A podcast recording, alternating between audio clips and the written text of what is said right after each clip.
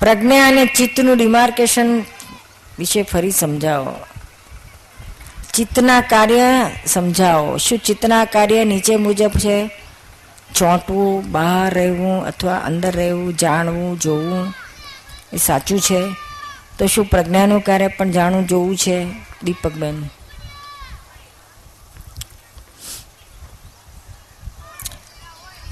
જ્ઞાન દર્શન છે ચિત્ત એટલે જ્ઞાન દર્શન. પણ જે બહાર વિનાશી વસ્તુમાં જાય, ત્યારે અશુદ્ધ ચિત્ત કહેવાય છે. અને અવિનાશી એટલે આત્મા તરફ જાય, આત્મામાં જાય, ત્યારે એ શુદ્ધ ચિત્ત, એ જ શુદ્ધ આત્મા, એ જ બધું થઈ જાય, પ્રજ્ઞા જેને કહેવાય છે. પ્રજ્ઞા બહાર જાય છે, તે શુદ્ધ પર્યાય છે જ્ઞાનનો.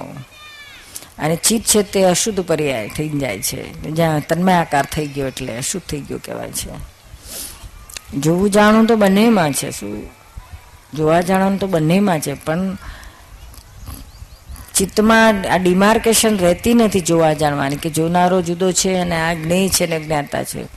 જ્યારે પ્રજ્ઞામાં જોવા જાણવાની ક્રિયામાં આ ડિમાર્કેશન છે કે આ જ્ઞેય છે ને આ જ્ઞાતા છું. સમજાય છે ને? એટલે જુદાપણાની જાગૃતિ સાથે જે ક્રિયા છે, ખરેખર આ ફિઝિકલ ક્રિયા નથી, પણ જ્ઞાન જ્ઞાન છે. જોવા જાણવા સાથેનું જ્ઞાન. જુદાપણાની જાગૃતિ સાથેનું જોવા જાણવાનું. એ પ્રજ્ઞા જ કરી શકે. શું? ચિત્તથી ના થાય. ચિત્ત ફોટોગ્રાફી બતાડે, જેમ છે તેમ જુઓ, દેખાડે, આ તે બધું, એ બધું ચિત્તનું કાર્ય છે, શું? અહીં બેઠા હોય તો ઘરનું બધું દેખાડે રાચ રચેલું દેખાડે, સોફા દેખાડે, બેડરૂમ દેખાડે, બધું દેખાડે. એક્ઝેક્ટ ફોટો પાડે. એ ચિત્ત છે. પણ એ વિનાશી વસ્તુ. પછી એને યાદ રહી જાય, પછી મેમરીમાં રહી જાય, આ તે સ્ટોર થઈ જાય, ચિત્તની શક્તિઓ છે શું? પ્રજ્ઞાને એવું કશું નથી વર્તમાનમાં જ હોય, પછી કશું નહીં. જ્ઞેય છે એનું જ્ઞાતા છું વાત પૂરી.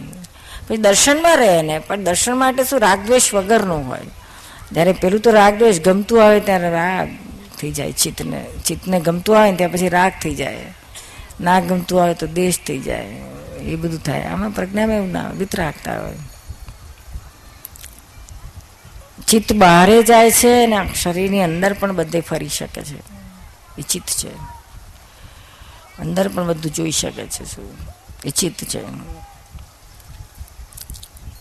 અને જ્યાં ચોંટ્યું, જ્યાં ચિત્ત ચોંટી ગયું, ત્યાં પછી ચિત્ત આપણને આપણે જલાઈ ગયા માટે ચિત્ત પછી તો આપણને હેરાન કરે શું?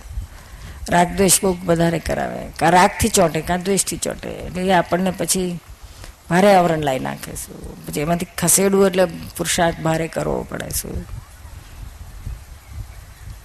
સમજાય છે ને? ક્લિયર થયું ને?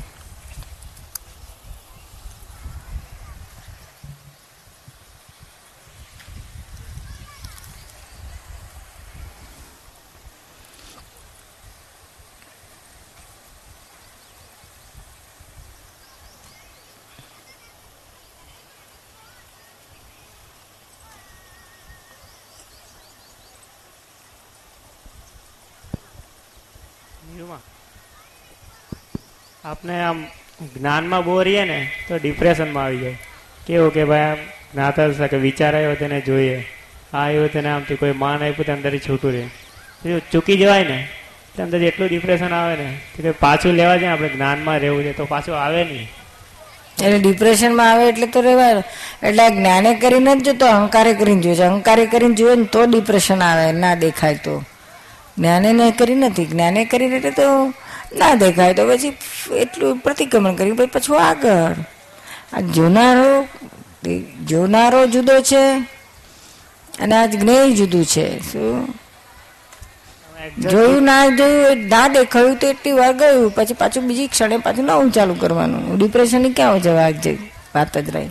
તો એ આવી વાત કરે કે આ ચૂકી ગયો ચૂકી ગયો આ ચૂકી ગયો. ના એ તો પાછું આ ખાડામાંથી બીજા ખાડામાં પડ્યા કહેવાય. અહંકારનું જ છે ને. હા. ચૂકી ગયો ચૂકી ગયો શું ચૂકી ગયો? ચૂકી ગયો ચૂકી ગયો. એટલું ગયું. દાદા શું કહે? ગયું એટલે શું? ચૂક્યા ચૂક્યા એટલે ગયું એટલે એટલું એટલા વખતનું સુખ આવ રહ્યું જ્ઞાન કે જતું નથી રહેતું. જ્ઞાન કે ચૂકાતું નથી એટલો વખત આપણું સુખ આવરાય છે. એક્ઝેક્ટ જોયું કોને કહેવાય આપણે? એ જ્ઞાન જ્ઞાતના પછી મુક્ત પછી બીજું ત્રીજું ક્ષણે ક્ષણે જાગ વર્તમાનમાં રહે શું? તો આ તો જે કોઈ એમ ખરાબ કામ કર્યું તે આપને ખબર પડે કે આ ખરાબ કામ કર્યું આને તો અંદરથી આમ રહેવાય ખરું. પછી થોડીક વાર પછી બોલાવી જાય તું આવું કેમ કરે છે? એ પાછું ડિપ્રેશન ચડે કે ભાઈ મારથી પ્રતિક્રમણ કરવાનું પછી ડિપ્રેશન તે જુદું રાખવાનું શું? પછી આપણે જે માનની વાત કરીએ આપણે તે કે ભાઈ કોઈ પણ હોય તેને અપમાન કોઈ કરતું હોય બીજો માણસ કે તું આવો છે તું આવો છે અંદર આપને શું રસ આવે? કે ચાલ ભાઈ એની કરતા હું તો સારો છું. અંદરથી આપણે બીજું માન આવતું હોય તેને કઈ હિસાબથી કરવું એ બધું એ બધું તોફાન. એમાં ના પડાય શું? આપણે શુદ્ધાત્મા છે ને પેલાને શુદ્ધાત્મા એને બધાને શુદ્ધાત્મા સ્વરૂપે જોવાનું. આ તો સૌસોનો ડિસ્ચાર્જ છે. શું? આપણો વારો આવે ત્યારે શું નહીં કરશે, કોને ખબર? એટલે આ બધામાં પડાય નહીં. જે બન્યું એ કરેક્ટ નીરુમાં. અન્યાય કરવાવાળા કરતા, અન્યાય કરવાવાળા કરતા અન્યાય સહન કરવાવાળો ગુનેગાર છે. એ કહેવત સાચી છે કે ખોટી છે? અને બીજો સવાલ એ કે આપણા ઘરમાં કોઈ મરી જાય, તો એની તિથિના હિસાબે આપણે કાગડાને વાસ મૂકીએ, એ વાત યોગ્ય છે કે અયોગ્ય છે? એ સમજાવશો? તો એ વસ્તુ કરવું કે નહીં કરવું સવાલ જરા અટપટો છે. અમને જરાય અટપટો નથી લાગતો. સીધો ને સટ છે. ભાદરવા મહિનામાં શ્રાદ્ધ આવે ત્યારે પણ વાસ મૂકીએ તો એ રીત કરવી કે નહીં? પુષ્પાબેન, ક્યાં છે? આપનો પ્રશ્ન છે. કયા ગામના છો પુષ્પાબેન? મુંબઈના? બરાબર. એવું છે? આ જે કે છે ને, અન્યાય કરવા વાળા કરતા અન્યાય સહન કરવા વાળો ગુનેગાર છે. એ કોઈ બંડખોર મગજનો હોય ને એણે શોધી કાઢેલું છે. સહન નહીં કરવાનું કે છે. આપણે ગુનેગાર કહેવાઈએ, એટલે સામો ટીટ ફોર ટેટ. એવું બેઠાડ્યું. પણ વ્યવહાર જગતમાં કોક કોકને એક કામ કાઢી નાખે એનું કામ થરી જાય સ્ટ્રીટ ફેર ટેટમાં ઘણાને વધી જાય ઉલટું. જ્ઞાનની દ્રષ્ટિએ શું છે? જેને મોક્ષે જવું છે, સંસારના કર્મોમાંથી છૂટવું છે. આ રખડવું નથી જેને. એના માટે શું છે? તો કે કે ભાઈ, આપણે તો બન્યું એ જ ન્યાય. શું? હિસાબ શું કે છે? બન્યું એ જ ન્યાય. આપણે અન્યાય લાગે છે. જ્ઞાન શું કે છે? અન્યાય, ન્યાય, અન્યાય ખોરશો નહીં. જે બન્યું છે ઘટના બની ગઈ છે, એ જ ન્યાય છે. એ કુદરતનો કાયદો છે, એ પ્રમાણે આ બન્યું છે. આપણા જીવનમાં સારું થાય કે ખરાબ થાય? સારું થાય ત્યારે આપણે વિચાર નથી આવતો, પણ આપણે ખરાબ થાય ત્યારે આપણને અન્યાય છે, આમ છે, તેમ છે, એવું બધું વિચારીએ છીએ. એટલે એ વ્યાજબી નથી, શું? બંને ન્યાય છે. સારું થયું તે પણ ન્યાય છે ને ખરાબ થયું તે પણ ન્યાય જ છે કુદરતને. એટલે આપણે એને સ્વીકારી લેવું, શું? પ્રેમથી સ્વીકારી લેવું. સમજાય છે ને? તો આપણે સહન કરવાની ઓટોમેટિક શક્તિ આવશે. સહન કરવા જેવું લાગશે જ નહીં. એવું આ જ્ઞાન એવું કે છે. જ્ઞાનથી જ આપણે જઈએ ને તો આપણને અંદર કશું અડે જ નહીં ને. અને શુદ્ધાત્મા સ્વરૂપમાં રહીએ તો એમાં ક્યાં કશું અડવા જેવું છે જ? એટલે બન્યું એ જ ન્યાય છે. શું? પછી આ શ્રાદ્ધની વાત છે. ભાદરવા મહિનામાં આવે શ્રાદ્ધ, ત્યારે બધા કાગવાસ મૂકે, છાપરે ખીર ને પૂરી મૂકે. શેના માટે મૂકતા હશે? માઇક આપજો ને એમને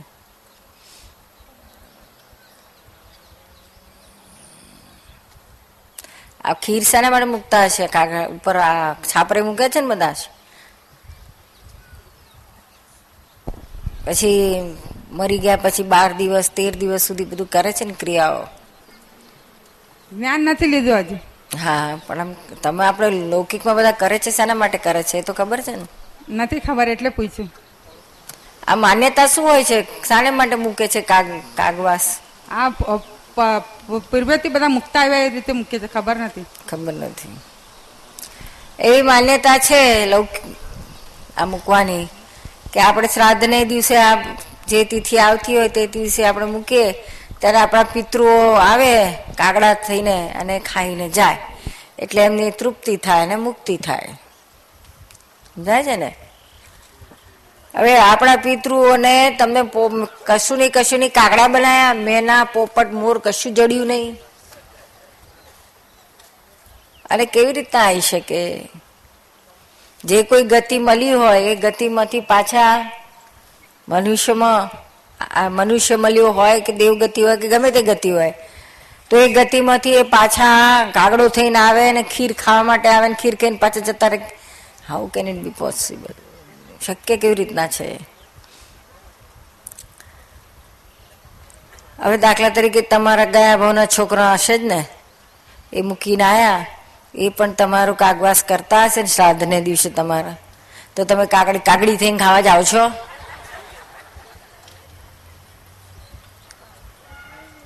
કોઈ જતું છે રમભાઈ, તમે જાઓ છો? તમારા લવકુશ તો રડે છે? લાડુ મૂકે તો દૂધ પાક આવે જ ના જાય લાડુ મૂકે જાઓ. એટલે આ બધી માન્યતાઓ છે. શું રોંગ બિલીફ છે? કશું બની શક્ય જ નથી. એક એક એક ગતિમથી બીજી ગતિમાં જઈ કઈ રીતના શકાય? આ તો બધું ગોઠવેલું લોકો એ બધા શું? એ બાને બધું કાકડાઓને ખવડાવાય, આપણે ખાઈએ આડોશ પાડોશીને ખવડાવીએ સગાવાલાને ખવડાવીએ આ બધું એની પાછળનો ધ્યેય જુદો છે, શું? હેતુ, આની પાછળનો હેતુ જુદો છે. કે ભાઈ દર વર્ષે ભાદરવા મહિનામાં શા માટે કરે છે? તો કે ભાદરવા મહિનો એટલે આપણા હિન્દુસ્તાનમાં બધા રોગો બધા ભાદરવા મહિનામાં થાય. વધારે વધારે રોગો. મચ્છરોનો ત્રાસ ને આ તે બધું કેટલું બધું હોય.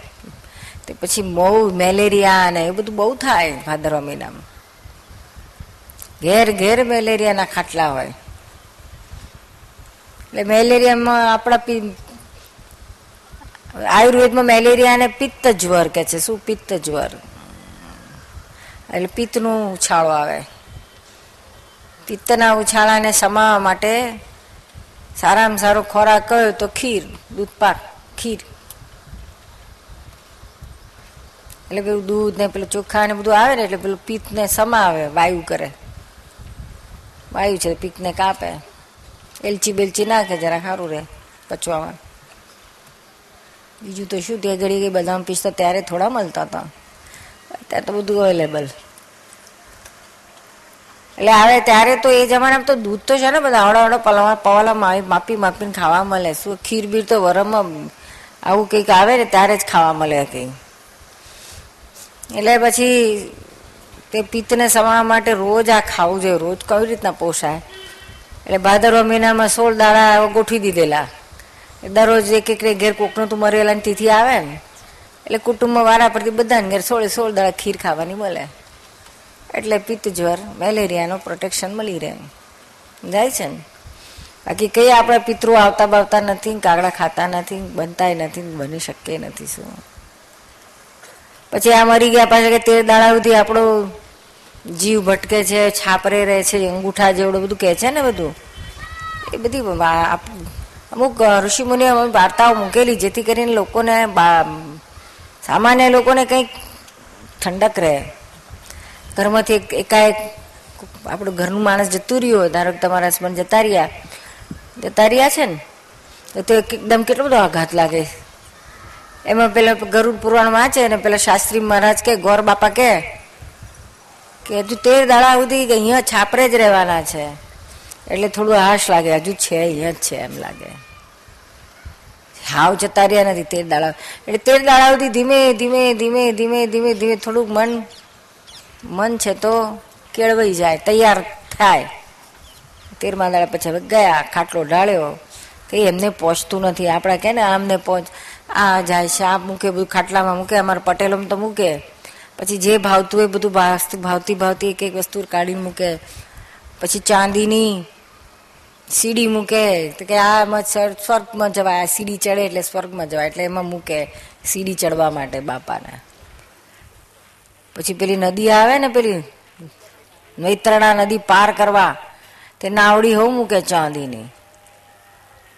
વૈતરણા નદી અહીં મૂકે ખાટલા મૂકે એટલે તો એમને મળે પાર કરતી વખતે આવડું.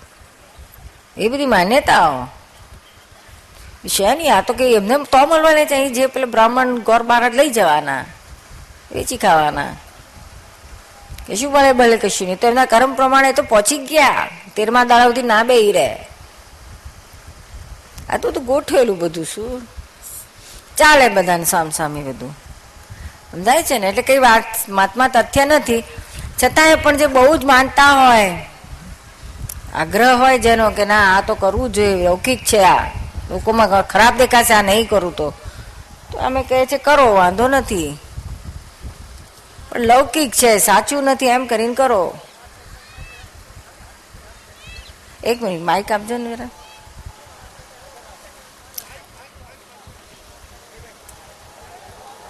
સંભળાતું નથી ભાઈ હા આવો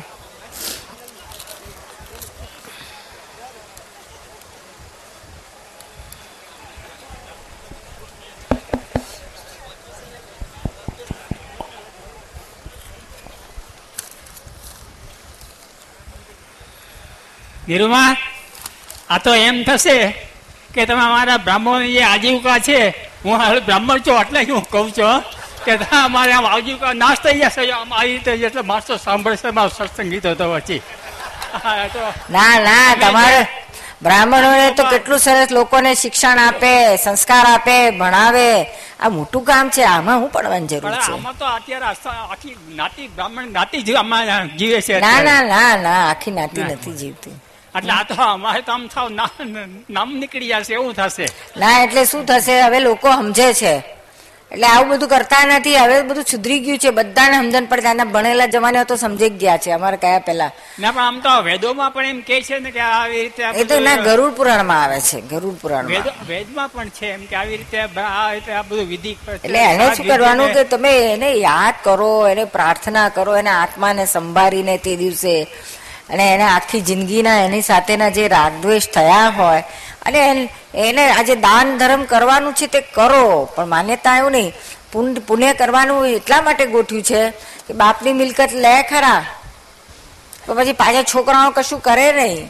દાન ધર્મ કરે નહીં, એટલે આવું ગોઠવેલું, એટલા માટે ગોઠવેલું કે ભાઈ કંઈક પુણ્ય દાન કરે, લોકોમાં આપે, બેન દીકરીઓને આપે બ્રાહ્મણોને આપે, ખવડાવે દાન કરે. ના પણ આ તો એવું છે ને કે આ વિધિ તો જે છે ને એ બ્રાહ્મણો પણ કરે છે વિદ્વાન બ્રાહ્મણો છે જ્ઞાની છે એ પણ આ તો આ બધું તો કરે જ છે. પણ હવે હવે નહીં ચાલે બધું. અત્યાર સુધી ચાલી ગયું. હવે નહીં ચાલે. આ બધા સમજી ગયા કે કેવી રીતના પહોંચી શકે? હા અત્યારે જે વિદ્વાન બ્રાહ્મણો છે જે સમજુ પ્રજા છે એ તો સમજીને કરે છે બ્રાહ્મણો જે હોય હવે જો આ બેને કહ્યું કે શા માટે કરે છે મને ખબર નથી. શું? એવું આ બ્રાહ્મણો જે કરાવડાવે છે ને એ જો કરનારા યજમાનને જો ખબર ના આવે શાના માટે હું કરું છું? વર્ષોથી કરતા આવ્યા છે, પોતાના પતિની પાછળ, બાપ, મા, બાપ પાછળ. છતાં એને ખબર નથી હું શા માટે કરું છું. આ જે બ્રાહ્મણો એને આ શીખવાડતા હોય, એ કે અને એને ખબર ના આવે કરાવડાવતા એને ખબર ના આવે એને વિદ્વાન કેવી રીતના કહેવાય? ના કહેવાય પેલું આ તો આગેસી ચલી આવી ચલી આવી ચલી આવી શું? કરો, પણ દાન પુણ્ય કરો. એના નામે જે કંઈ આવ્યું હોય તે સારા રસ્તે બ્રાહ્મણોને આપો ગરીબોને આપો બહેન દીકરીઓને આપો પુણ્ય કરવાનો વાંધો નથી. પણ આ માન્યતા ખોટી છે કે પાછા આવે છે ને આ બધું ખાય ખાય છે ને કાગડું થઈને આવે છે ને એ વાત માન્યતા ખોટી છે. સાવ અંધારામાં બ્રાહ્મણો લોકોને રાખવાની જરૂર શું? મને એ સમજણ પાડે. ના પણ ક્યારેક એવું છે ને કે આ જયારે કંઈક કોઈને દોષ ક્યાંક નડતા હોય કોઈ પિતૃ નડે છે એમ ઘણી વખત બને જ ને. તો એની પછાડી જે કઈ વિધિ કરે છે તો ત્યારે કેમ મેં આવીને એને એવો જવાબ દે છે ને એવું કઈ કે છે હું આવ્યો છું મને પાણી મળી ગયું શાંતિ થઈ ગઈ. ભુવાઓનું કામ કે બ્રાહ્મણોનું કામ છે આ?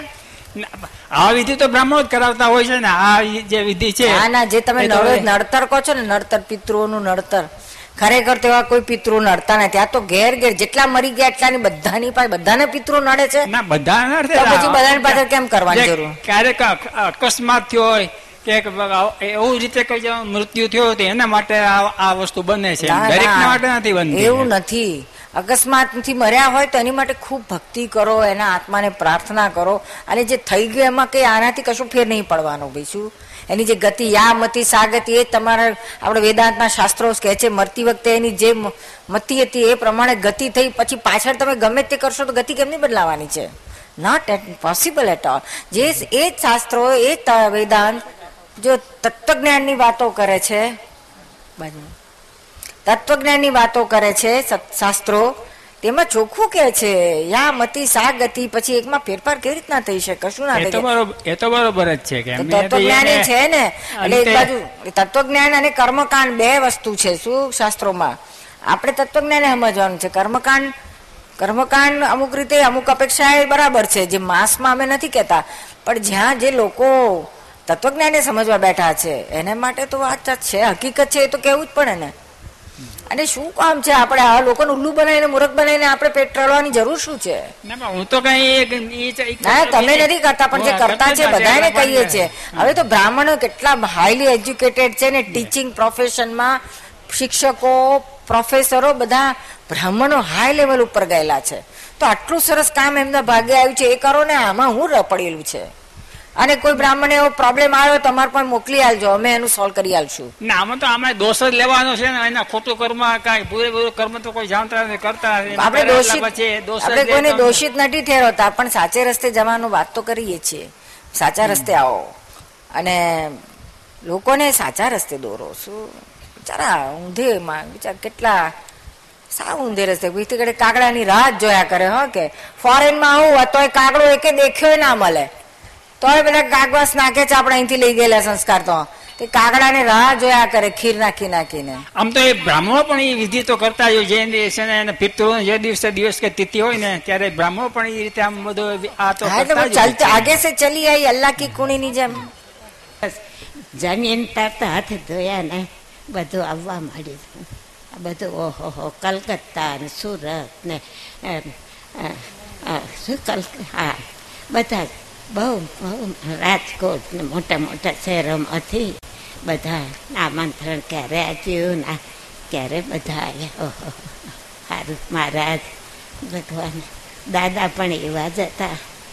પછી મારા સ્વામી બધાના ધનભાઈ છે અત્યારે. પ્રગટની ઉપાસના છે આ બધી. પ્રગટ પ્રગટ પ્રગટ વિના કોઈ કામ સરે નહીં, થાય નહીં.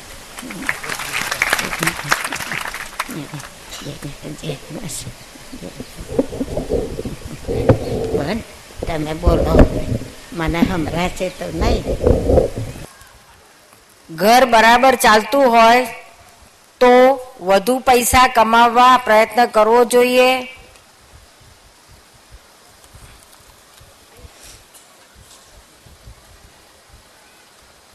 દાદાના જ્ઞાનથી નિરંતર સંતોષ શાંતિ રહે છે. તેથી પૈસો કમાવાનું મન થતું નથી. લોકો કહે છે કે બેસી રહેતા રહેવા, રહેતા ચાલે. બેસી રહેતા ચાલે. કામ કરો. તેથી પ્રશ્ન પૂછ્યો છે. ઊભા ના કરવા વિનંતી પાછી કરે છે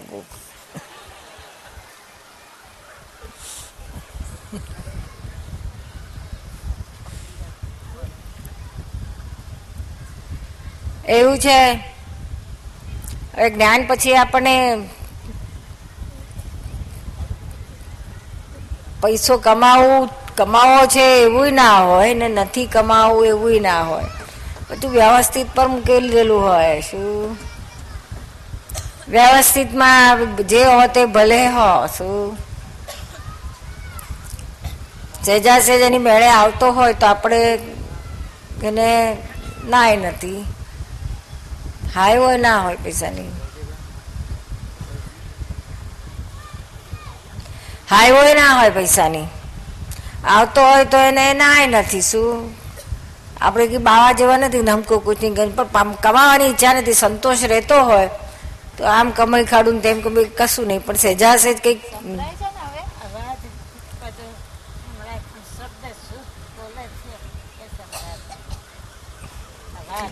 ક્લિયર ક્લિયર કરો એટલે સજા સેજ આવતા હોય, એને સ્વીકારવાના છે. ત્યારે અને નાથી જોઈતા આમ કરીને લક્ષ્મીજી આવે, એને પાછી ઠેલાય નહીં. અને ના આવતી ના આવે એના માટે પછી હાઈવો એ ના કરાય. આપણે વ્યવસ્થિત નહીં, જ્ઞાનમાં રહેવાનું. પ્રશ્ન છે, છોકરાએ મા બાપનો ખ્યાલ રાખવો જોઈએ? એ ખરી વાત છે. એ શંકા, શંકાને સ્થાન નથી જ. પણ સાથે સાથે મા બાપે પણ છોકરા સાથે એડજસ્ટ થઈને રહેવું. એ સોનામાં સુગંધ ના ના બળે. વડીલો થોડી થોડોક અહમ છોડીને રહે, તો મોટાભાગના કકાટ દૂર ના થઈ જાય. વડીલો પાસે ઘણો બધો પૈસો હોવા છતાં છોકરાઓને હેરાન કર્યા કરે તે કેટલા અંશે વ્યાજબી ગણાય. આ અંગે સંતાનની શી ફરજ છે? એવું છે કે પૈસા માટે જો મા બાપને પૈસા પૂરતા હોય તો પછી એમને છોકરાઓને પાસે ખોટી આશા રાખવાની જરૂર નથી. ના હોય તો છોકરાઓની ફરજ થઈ પડે છે કે મા બાપને આપો. એમની એમની વ્યવસ્થા, એમને પોતાના ખાવા પીવા ગુજરાન ચલાવવા માટે મા બાપે એટલી અપેક્ષા રાખવી. પછી વધારે પડતું પછી મા બાપ શું કરે કે મારી છોડી આવી છે, છોડીને ભોણો આવ્યો છે ને ભોણાને લગ્ન છે ને એને એને એને છે તો જીયાણું કરવા, ભાણીનું કરવાનું છે. આટલું બધું સુધી ના જવું શું? છોડીને કહી દેવાનું કે જો તને લગ પરણાય ત્યાં સુધી મારી ફરજ પૂરી થઈ ગઈ, મારી પાસેથી વધારે નથી. હું છોકરા પાસે આટ લાંબો કરીને પછી તને આપું, એનો અર્થ નથી. હવે તું તારું સંભાળ. ના હોય એને એ રીતના રાખવું જોઈએ. એ તો મેં જોયું છે, ઘણા ઘણા મા બાપને આ બહુ હોય. હવે હજુ છોકરા પાસેથી લઈને દીકરીઓને આપે. એટલે પછી પેલી વહુઓ ચગે. વહુઓના મગજ ફાટે. સમજાય છે ને? એટલે નોર્માલિટી રાખી. મા બાપે થોડું સમજવું જોઈએ કે ભાઈ આટલું કરે છે, આપણને સારી રીતે રાખે છે. પછી વધારે પડતું નહીં છો મા છોકરાને કહી દેવાનું આમ વસ્તુ કે છોકરીઓ માગતી હોતી નથી, પણ આ તો મા બાપને બહુ લાગણીઓના ઉભરા આવે છે. પેલી કંઈકમાં નથી કશું જોઈતું, તોય એમ પેલા મા બાપને ઉભરા આવે, છોડીને દેખીને. સાસરે આવી સાસરેથી બહુ આવી છે, બહુ દાડે આવી છે ને આમ છે ને તેમ છે કરીને. રીતસરનું હોય, આવે તો પ્રેમથી રહે ખાય પીએ રાખો, બધું કરો. પણ પછી કે છે ને, સોનાની ચેન આપી છે ને, ભણિયાને આ કરી આલવાનું છે ને, તે કરવાનું છે, એ બધા ના પડે. પછી છોકરાને જે આપણા માટે પ્રેમ હોય તે તૂટી જાય. એટલે આટલું એડજસ્ટમેન્ટ લેવું પડે મા બાપે પણ લેવું પડે. શું? પ્રેમથી રહો. પછી ઘણી સાસુઓને પોતાની, પોતાનું સાસુ પણ જતું નથી.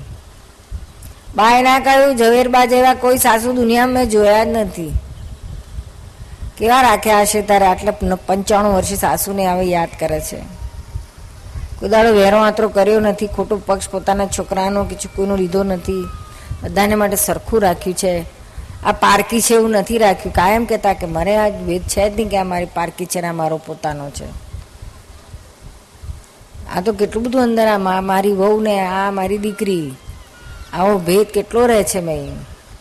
આ ભેદ જ છે તો ભા ઘરમાં છે તો કંકાસ ક્લેશ કરાવડાવે છે.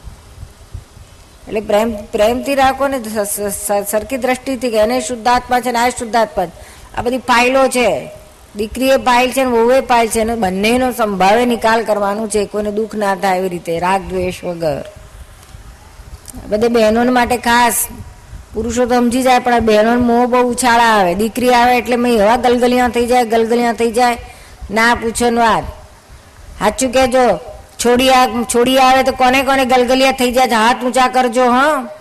બેન ભાઈઓ કરજો, થતા હોય તો. કોઈ નથી થતા ગલગલિયા. તો શિવાય હાથ ઊંચા નથી કહેતા મને છોડી નહીં તો હું કરું છું ને? આ મારી બધી છોડીઓ જ છે ને બધી, આ પુતરીઓ.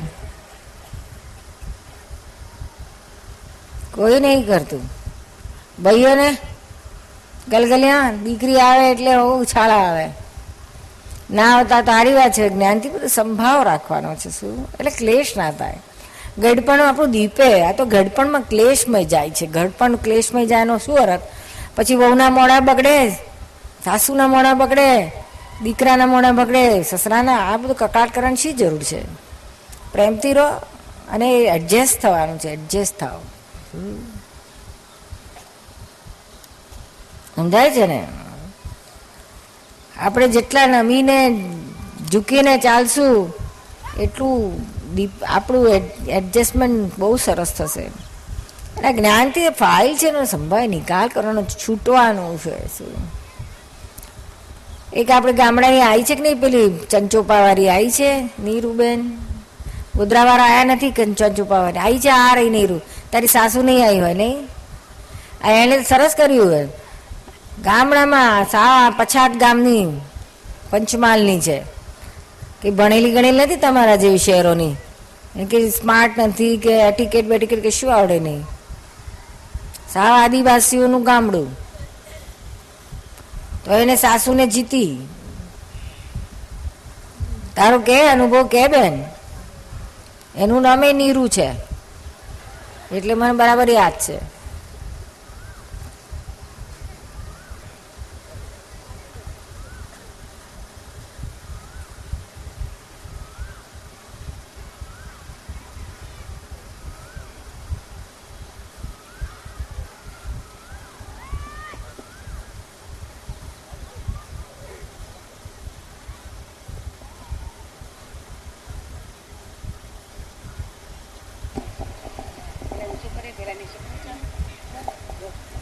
જય સચિદાનંદ. અત્યારે તો સારી રીતે જીવીએ છીએ નિર્મા એવું નથી કઈ. હા એટલે પેલા હતું પેલા શું હતું જ્ઞાન દાદાનું જ્ઞાન મળ્યા પેલા અને હવે તને કેવી રીતના એડજસ્ટમેન્ટ તું લે છે કે બધાને? એટલે બધી સાસુઓને હમદન પડે ને વહુઓને હમદન પડે. પહેલું થોડું એવું થોડું રાખતા હતા કે આ વહુ ને આ છોકરી એવું થોડું એમને એમ રહેતું હતું. અત્યારે બધા સરખા છે. તને છોકરી છોકરીને જેમ રાખે છે અત્યારે. હું પણ એમને મા બરોબર રાખું છું. કહેતી હતી ને માંદી પડી ખાટલા બે વર્ષના હતા તોય સેવા કરી તારી સાસુ. કહેતી હતી ને બધાને. હા કર્યું ભાવ બગડતો નતો ત્યારે. ના. શુદ્ધાત્મા જોઈને સેવા કરતી હતી. હા. પછી સાસુ જીતાઈ જ જાય ને. આખી જિંદગી માટે જીતાઈ જાય શું બધી ફાઇલ પૂરી થઈ જાય. જ્યારે આવો ચાન્સ મળે, આપણી રાગ દ્વેષને કેટલાય સામાય કરી પ્રતિકરણ કરી તો ઉકલે નહીં. પણ જ્યારે આ એ એ માંદી પડે, ખાટલે પડે, ત્યારે આપણે સેવા કરવાનો આપણો મોકો આવે. ને ત્યારે આપણે ભાવ બગાડ્યા વગર પ્રેમથી કરીએ. કરે તો ઘણા, ના છૂટકે કરવું પડે, પણ ભાવ બગાડ્યા વગર. તો ઉકલી ગઈ ફાઇલ અને એનો આશીર્વાદ મળે આપણને.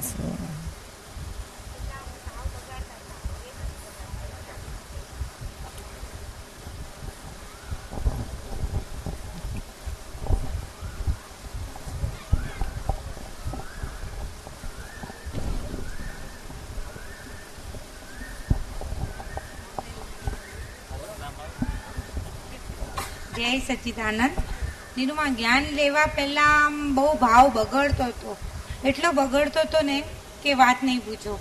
પણ હવે મારા હમણાં સાસુ આવ્યા છે ને, તો જરાય ભાવ નથી બગડતો. મારા સાસુ તમારું સત્સંગ સાંભળતા હતા.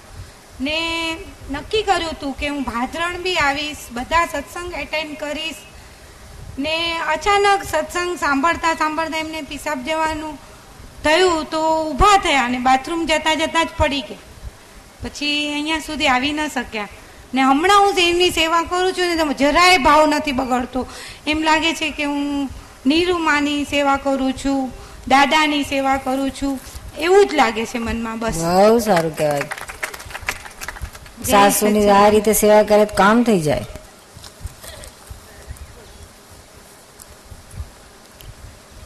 પ્રશ્ન છે મીનલ.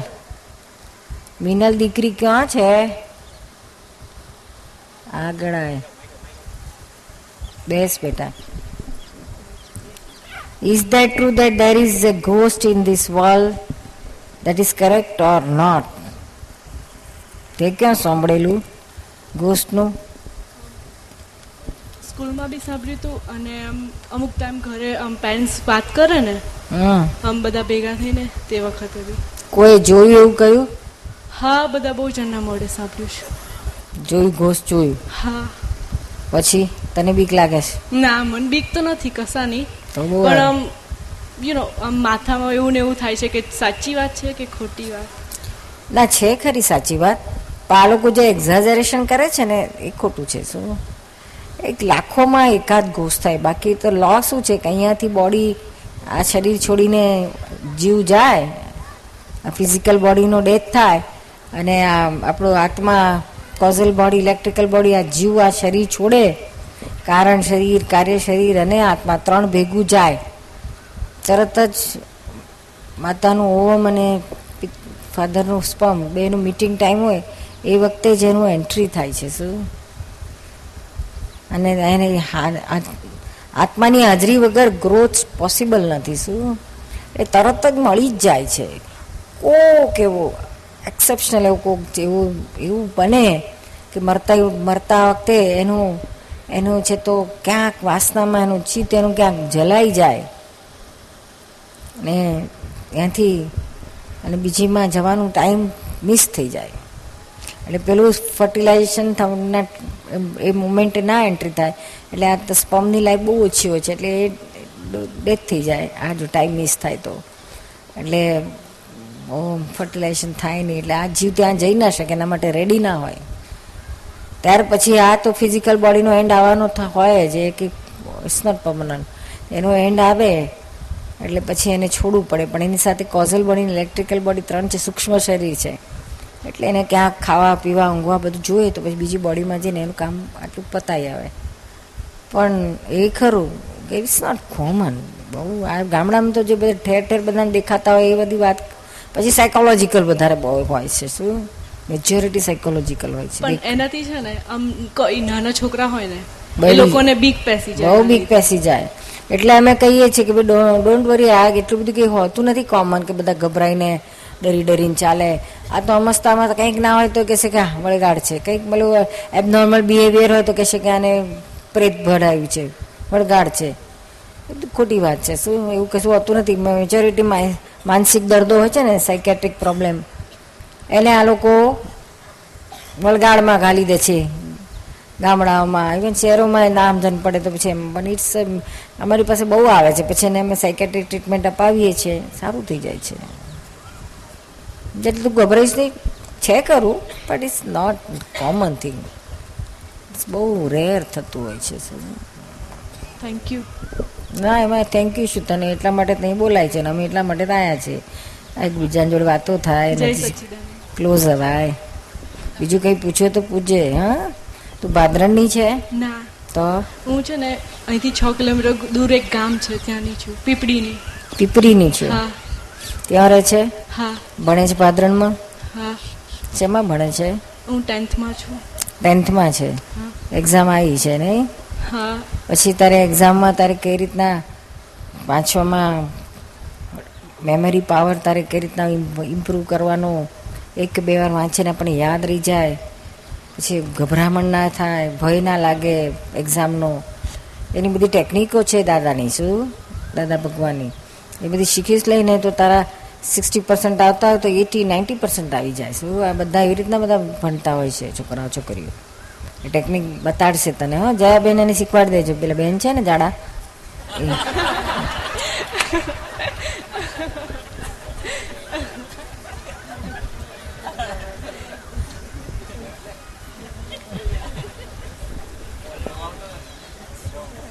હે? બીજું કંઈ પૂછે તો પૂછજો, હા? બધું પૂછાય. પછી આ કાયમ તને ચિંતા ટેન્શન થાય છે? હા આમ એક્ઝામ વખતે કેવું થાય છે વાંચું ને તો બધું યાદ રહે છે પણ લખતી વખતે આમ અમુક બહુ જ પ્રોબ્લેમ થાય છે ભૂલી જવાય છે પેપર જોઈને જ. એમ.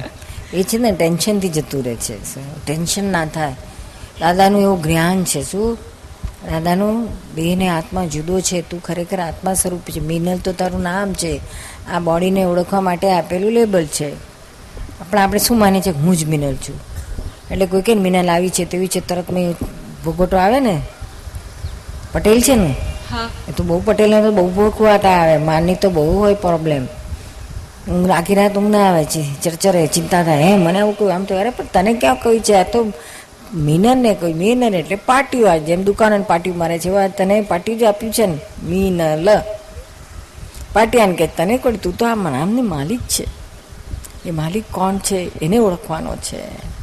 My name is Minal not I am Minal આ એને માય બે જુદી વસ્તુ છે આ ઇઝ આ એ તારું ટ્રુ સેલ્ફ છે રિયલ સેલ્ફ રિયલમાં તું કોણ છે એને ઓળખવાનું છે માય રિલેટિવ છે my name my body my house my money my બધું માયમાં જાય છે આયમાં ક્યાં આવે છે? તો આ જ્યારે છૂટો પડે ત્યારે બધું એ મૂકીને જવાનું છે ને. આ એટલે આપણો આત્મા કહો, પરમાત્મા રિયલ ગોડ એટલે આય ટ્રુ આય જાય છે ને તને? એને ઓળખવાનો છે કે હું એમાં રિયલમાં હું કોણ છું એ ઓળખાણ નથી થયું. એ ઓળખાણ કરીશ તો તને જરાય ટેન્શન નહીં. આ ભણવાની તો શું? પછી સાસુ કકડાટ કરતી હોય હસબન્ડ મય પાજવતો હોય તો હોય મેં શાંતિ રહે જરાય અને પેટનું પાણી નહીં હાલે. કે મને નથી આત્માને આ તો હું આત્મા છું દેહને થોડી છે કે શું? એ કાલે રાખ્યું છે કાલે ખાસ આવજે તું મિસ નહીં કરતી હા? ઓકે ચાર વાગ્યાનો ટાઈમ છે ને? ફોર ઓ ક્લોક એટલે ગરમી ઓછી થાય સાડા ચારે રાખો. સાડા ફોર થર્ટી. ચાર વાગે? અને ચાર વાગે ચાર વાગે બધા આવજો.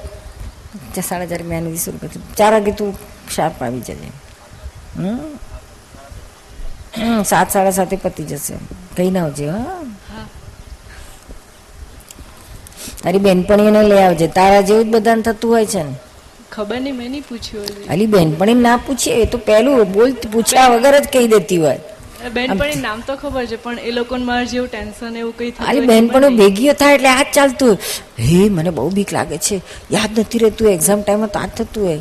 કારણ કે અમે ભણે નિર્બેને ભણેલા ને થોડાક તો ભણેલા બહુ નહીં પણ થોડું ભણેલા. એટલે એમ ખબર આવું જ ને એક્ઝામ આપવા જઈએ ને એટલે ચાલતું હોય. પેલી કહે હે આ તે વાંચ્યું છે ચેપ્ટર પેલી કહે છે, ના મેં મારું તો રહી ગયું વાંચ્યું બહુ પહેલાં વાંચ્યું પણ છેલ્લે છેલ્લે તો કે ના આ તો વાંચવાનું રહી ગઈ પણ એટલે પછી આ જ પૂછાશે તો એટલે ચાલુ થઈ ગયું ટેન્શન હે ના मराठी बोले माझी बधी बहीणपणी मराठी बोले हे तू हे वाचलं का नाही मी नाही वाचलं मी तर माझं पार गेलं मी तर विसरलेच अरे आता काय होईल પછી જલ્દી જલ્દી પાના ફેરવે કશું યાદ ના રહે પછી દાદાનું જ્ઞાન લીધા પછી તો મને શું, અમે ઠંડા કાલે જેવું જે વાંચવાનું એ વાંચું. ના વાંચો, ના, જે ચેપ્ટર ગમતા હોય વાંચું, ના ગમતા હોય ના વાંચું. બાજુએ મૂકી દઉં. અંદરથી અંદરથી આવે પડઘો, આ જ પૂછાશે, આ નહીં પૂછાય. મને તો કેટલી વાર હતું, આખા પેપરના પેપર સ્વપ્નમાં આવતા હતા, બોલ. સાચી કહું છું. તો તો તમારે hundred out of hundred percent આવતા હશે ને? હવે હંડ્રેડ તો મેડિકલમાં તો આપે નહીં હંડ્રેડ હંડ્રેડ આખી ગયું. અત્યારનું જેવું ત્યારે નહોતું બધું. ત્યાં ફર્સ્ટ ક્લાસ એટલે તો બહુ મોટું ગણાતું હતું અમારા વખતે. પણ ફર્સ્ટ ક્લાસ આવતો હતો થ્રુ આઉટ ડિસ્ટિંક્શન એ બધું આવતું હતું. એટલે હંડ્રેડ જેવું જ ગણાય પણ બહુ સરસ આવતું. કારણ કે ડિસ્ક્રિપ્ટિવ એટલે ક્યાંક તો લોચા પડે ને ગણિત હોય તો હંડ્રેડમાં હંડ્રેડ આપે. એટલે આવું બધું બહુ સરસ હતું. પછી ભય ના લાગે, જરાય ડર ના લાગે. જે પૂછવાનું એટલું જ પૂછવાનું ખબર છે કે પૂછના અને પછી અમારે તો મેડિકલમાં વાયવા હોય. ઓરલ પૂછે ને, પછી પેશન્ટ ઉપર હોય, બધી એ પર હોય. તો પૂછે તો એને જરાય ગભરામણ ના થાય. એટલું આમ ચાલે. સવારથી લઈને આઠ વાગ્યાથી શરૂ થાય તો રાત્રે છ, સાત, આઠ વાગ્યા સુધી ચાલે પરીક્ષા. બહુ લાંબુ ચાલે. આખો દાડો મગજ ખલાસ કરી નાખે. પણ ટેન્શનમાં ટેન્શન પણ મને પછી જ્ઞાન લીધા પછી કોઈ ટેન્શન નહોતું થતું. એ શાંતિ. બધાને પછી થાય કે આ બહુ વાંચતી હશે બહુ અંથર હશે પણ મારે વાંચવાનું બહુ ઓછું હોય. વાંચવાની મારી રીત જ જુદી બેન. આવું બધું મેડિકલમાં વાંચવું બહુ પડે પણ મારી સ્ટાઇલ બહુ જુદી. મને વાંચવાનું લક્ઝરિયસ લાઈફ તમે કેટલા કલાક વાંચતા હશો દિવસના? મારી હા મારી સ્ટાઇલ મારું રહસ્ય કહી દઉં તને. થોડી મને બી શીખવાડો પછી હું ટેન્થની બોર્ડમાં યુઝ કરું. કહું તો ખરી, પણ તારે શીખવા જેવું છે કે નહીં એવું ના કહું તને. મારું છે ને લક્ઝરિયસ લાઈફ હતી. મારા બાપા મલ્ટી મલ્ટી મિલિયર હતા, એટલે એ જલસાથી મને બેઠા બેઠા તો બહુ અડધો કલાકથી વધારે બેસાય જ નહીં. એટલે સૂતા સૂતા વાંચવા જોઈએ.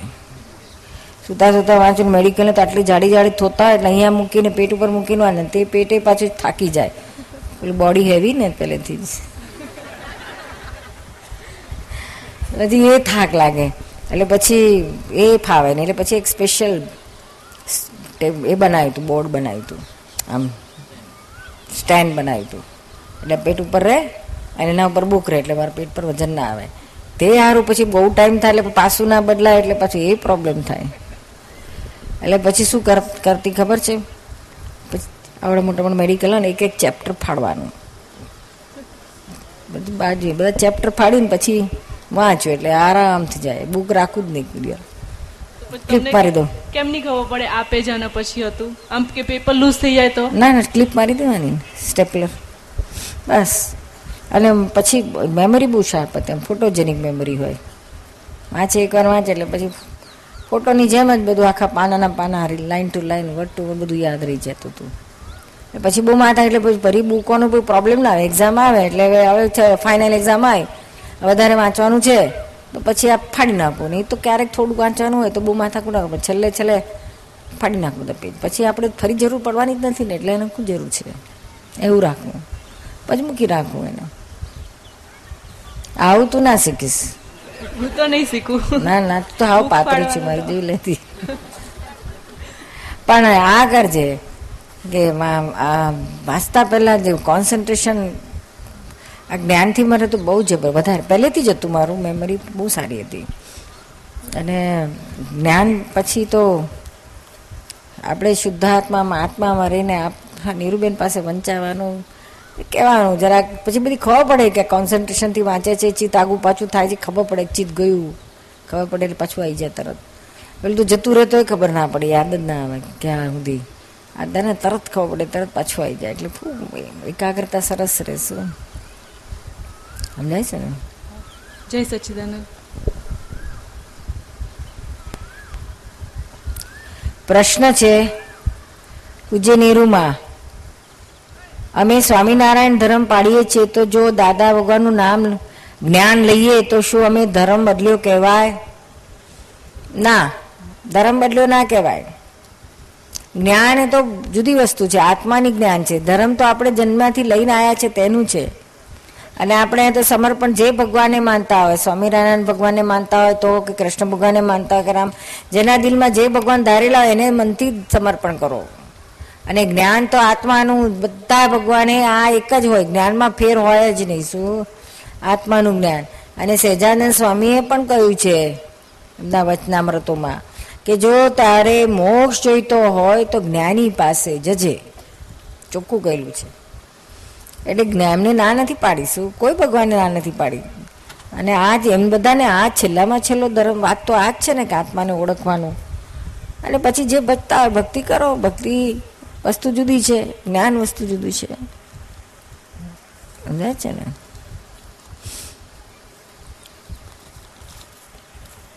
પ્રશ્ન. હું જ્યારે પરીક્ષાની તૈયારી કરતો હોઉં તો પરીક્ષામાં આવવાના કેટલાક દિવસ બાકી હોય તે વખતે કશું તૈયાર કરવાનું ના હોય ત્યારે સાંભળેલા ગીતો કે કોઈની વાતો, જ્યારે હું પરીક્ષાની તૈયારી કરતો હોઉં તો તે ગીતો ને વાતો મારા કાનમાં ગુંજ્યા કરે છે. આશીષ કુમાર ગોવિંદ, ગોવિંદભાઈ, રામપુરા. ક્યાં છે આશીષભાઈ? આ આગળ આય બેટા. હા. તો નાનકડો દેવડો છે.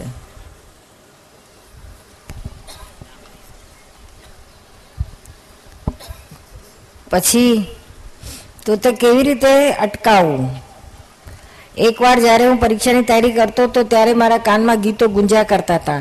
તે વખતે મને ન મારી એક વાત યાદ આવી. ત્યારે મને તમારી એક વાત યાદ આવી કે જ્યારે હું વડોદરા શિબિરમાં આવ્યો હતો તે વખતે તમે કહ્યું હતું કે પાંચ કે દસ મિનિટ દાદા ભગવાનના અસીમ જે જે કારો બોલીને વાંચ્યું. તે મેં એ પણ કરી જોયું તો દસ બાર મિનિટ સુધી પેલા ગીતોનો કાનમાં ગુંજતા હતા તે બંધ થઈ ગયા. પણ પંદર મિનિટ પછી ફરીથી ગુંજવા લાગ્યા. તો હવે મારે સારી રીતે પરીક્ષાની તૈયારી કરવામાં મુશ્કેલી પડે છે. તો મારે શું કરવું? હવે એક કામ કર. દાદા ભગવાનના અસીમ જે કાર વધારે બોલ અને ફિલ્મના ગીતો ઓછા કર. એ તો રજા વખતે જ એ કરું છું. બાકી પરીક્ષા ના દિવસ હોય ત્યારે તો બહુ ટીવી જોવા કે રમવા જતો જ નહીં. દિવસમાં એક કલાક જ રમવા જાઉં છું. બાકી ખાવાની છૂટ. પછી તો સારો દિવસ વાંચ્યા જ કરું છું. શું વાંચે છે? પરીક્ષાનું? હા. પણ હવે તને ખબર છે કે તારી તારો ગ્રાસ્પિંગ પાવર આ પિક્ચરના ગીતો ને આડી અવળી વાતો એ તો પકડી લે છે. વેકેશનમાં જ્યારે આપણે જોઈએ ટાઈમ પાસ કરવા કશું હોય ના તારે. ત્યારે એ મારા કાનમાં આવી જાય. પછી એ ખેંચાય છે. એટલે તારું પાવરફુલ છે આ બધું. શું? પરીક્ષા વાંચેલું એ પાવ ખેંચાતું નથી ને ગીતો ખેંચાય છે. ખેંચાય? વાંચેલું ખેંચાય છે. તો પછી શું વાંધો તને? પણ આ પછી સારી રીતે કરવામાં મને ઇન્ટરેસ્ટ નહીં પડતો. હા તો એ પ્રોબ્લેમ છે. તો તારે જ્યારે મેં એ દિવસે દાદા ભગવાનના અસીમ જય જયકારો એ કર્યું હતું એ બીજી પરીક્ષા વખતે કર્યું હતું. પહેલી પરીક્ષામાં મારા એ અંગ્રેજી પેપર વખતે મેં ટ્રાય કર્યો તો પહેલા પ્રથમ પરીક્ષામાં અંગ્રેજી વખતે મારા ચાલીસમાંથી બત્રીસ ગુણ આવ્યા હતા. પણ આ વખતે જ્યારે વાંચીને મેં તૈયાર કર્યું હતું તો મને લાગ્યું કે અંગ્રેજીમાં આ વખત મેં બહુ કર્યું નથી. એટલે બત્રીસ કરતાં પણ ઓછા આવશે પણ સદભાગ્ય મારા સાડત્રીસ માર્ક્સ આવ્યા વાહ કેવું પડે સદભાગ્ય. સારું કહેવાય. એટલે હવે દાદા ભગવાન અસીમ કાર બોલજે ને તને જે ધીમે ધીમે ધીમે ધીમે પેલું ગીતો જતા રહેશે ને અસીમ જયકારો રહેશે શું? તું કરે જા તારું સદભાગ્ય દાદા ભગવાન સંભાળી લેશે શું બોલીશ તો? રામપુરા કયું ગામ આવ્યું? ક્યાં આગળ છે તમે મેલોલ વાળો છે તું? એટલે મહેશભાઈ વાળો. કયું? ગોધરાની બાજુનું મેલોલ. હો. પંચમહાલ જિલ્લા હા. નિરમા, જ્યારે આજે અમે ટેમ્પામાં આવતા હતા, ત્યારે અમે અમારે ગામથી નીકળ્યા ત્યારથી જ અમારી સાથે આવેલા મહાત્માઓએ દાદા ભગવાનના અસીમ જય જયકારોનું ધૂન બોલાવતા હતા. ત્યારે હું ઓમ નમઃ શિવાય મનમાં બોલતો હતો. ત્યારે મેં દાદાને વિનંતી કરી કે ભલે મહાત્માઓ તમારી ધૂન ગાઈ રહ્યા છે અને હું કંઈક જુદું બોલી રહ્યો છું, તો તેનાથી આપ ખોટું ના લગાડતા. ત્યારે મને એમ થયું કે દાદાએ મને જવાબ આપતા કહ્યું કે બધા બધા જ ધર્મો એક જ ઈશ્વરમાં મને મળે છે. તું ઓમ નમઃ શિવાય ભલે બોલે હું તેનાથી ખુશ છું. તો શું આ દાદાએ સાચે જ મને કહ્યું હશે કે પછી જે પ્રશ્ન કે પછી મને ભણકાર હશે? પ્રશ્ન મુજબ મને ભણકાર આવ્યો હશે. ભણકાર વાગ્યો. નાના દાદાએ બરાબર કહ્યું છે ભાઈ કે. બધાનું કહેવાનું મતલબ એક જ છે. પછી જ્યારે તું સમજીશ ને ત્યારે ખબર પડશે કે દાદા ભગવાન એ જ શિવ સ્વરૂપે છે. શું? જીવ અને શિવ શિવ એ આત્મા અને એ જ દાદા ભગવાન, એ જ કૃષ્ણ, એ જ રામ. આત્મા એને જ કહ્યું છે બધાએ. શું? આપણે અત્યારે શિવ એટલે પેલા જટાવાળા દાઢીવાળા શિવને સમજીએ નાગ ફેણવાળા. એ નથી શિવ એ આત્મ સ્વરૂપ છે. એ જ દાદા ભગવાન છે. શું? જ્યારે બધા ધર્મની વાત જ્ઞાનની વાત આવે છે ત્યારે એક જ સ્વરૂપે છે. હવે એ સમજીને તું બોલે તો કામ થઈ જાય કે ભાઈ જે પછી શું ફરક પડે છે? પણ આ સમજે કે હું એ જ આત્મ સ્વરૂપની જ વાત કરું છું આત્મ સ્વરૂપની જ ભજના કરું છું. ત્યાં કંઈ ભેદ નથી. શું? એવું સમજવાનું. કેટલા વર્ષ થયા? તારી ઉંમર કેટલી છે? અગિયાર વર્ષ આ ઓગણત્રીસ તારીખે બારમું બેસ. બારમું બેસશે આવો. હેપી બર્થડે એડવાન્સમાં કહી દઈએ તને હા ઓગણત્રીસમી ભેગા થયા કે ના થયા happy birthday to you happy birthday to you happy birthday dear Ashish happy birthday to you લે આશીર્વાદ લે લે આ લે હા અને ખૂબ આગળ વધજે હા?